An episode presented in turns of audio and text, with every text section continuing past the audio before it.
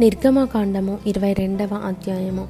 ఒకడు ఎద్దునైనను గొర్రెనైనను దొంగిలించి దాని అమ్మినను చంపినను ఆ ఎద్దుకు ప్రతిగా ఐదు ఎద్దులను ఆ గొర్రెకు ప్రతిగా నాలుగు గొర్రెలను ఇయ్యవలెను.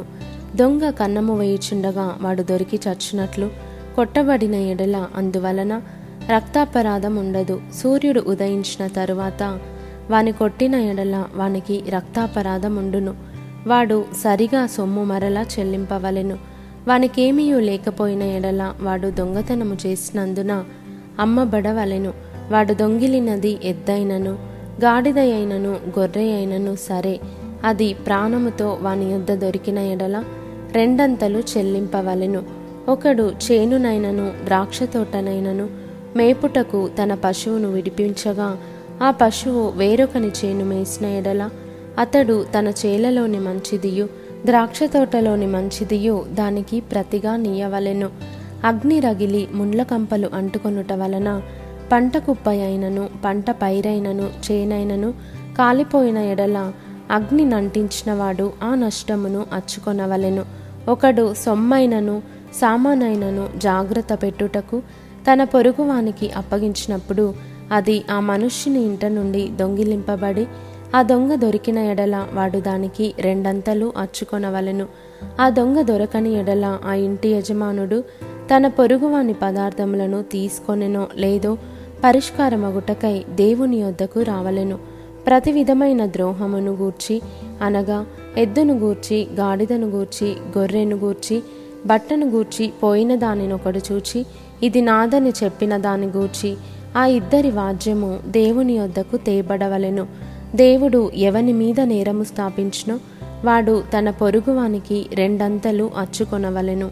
ఒకడు గాడిదనైనను ఎద్దునైనను గొర్రెనైనను మరి ఏ జంతువునైనను కాపాడుటకు తన పొరుగువానికి అప్పగించిన మీదట అది చచ్చినను హాని పొందినను ఎవడును చూడకుండగా తోలుకొని పోబడినను వాడు తన పొరుగువాని సొమ్మును తీసుకొనలేదనుటకు యహోవా ప్రమాణము వారిద్దరి మధ్య నుండవలెను. సొత్తుదారుడు ఆ ప్రమాణమును అంగీకరింపవలెను. ఆ నష్టమును అచ్చుకొననక్కరలేదు. అది నిజముగా వాని యొద్ద నుండి దొంగిలబడిన ఎడల సొత్తుదారునికి ఆ నష్టమును అచ్చుకొనవలెను. అది నిజముగా చీల్చబడిన ఎడల వాడు సాక్ష్యము కొరకు దాన్ని తేవలెను. చీల్చబడిన దాని నష్టమును అచ్చుకొననక్కరలేదు. ఒకడు తన పొరుగువాని యొద్ద దేనినైనను బదులు తీసుకొని పోగా దాని యజమానుడు దాని యొద్ద లేనప్పుడు అది హాని పొందినను చచ్చినను దాని నష్టమును అచ్చుకొనవలెను.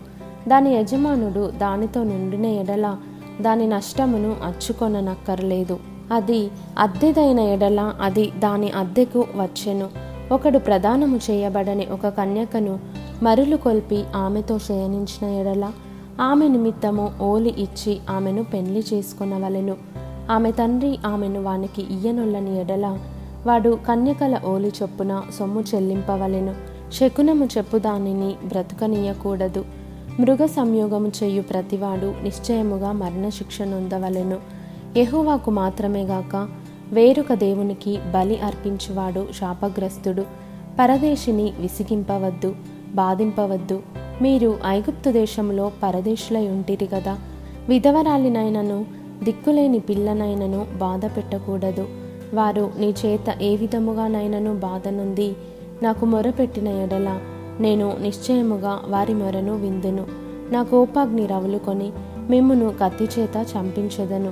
మీ భార్యలు విధవరాన్ రగుదురు మీ పిల్లలు దిక్కులేని వారగుదురు నా ప్రజలలో నీ యొద్ద నుండు ఒక బీదవానికి సొమ్ము అప్పించిన ఎడల వడ్డీకిచ్చు వాని వలె వాని ఎడల జరిగింపకూడదు వానికి వడ్డీ కట్టకూడదు. నీవు ఎప్పుడైనను నీ పొరుగు వాని వస్త్రమును కుదవగా తీసుకొనిన ఎడల సూర్యుడు అస్తమించు వేళకు అది వానికి మరలా అప్పగించుము.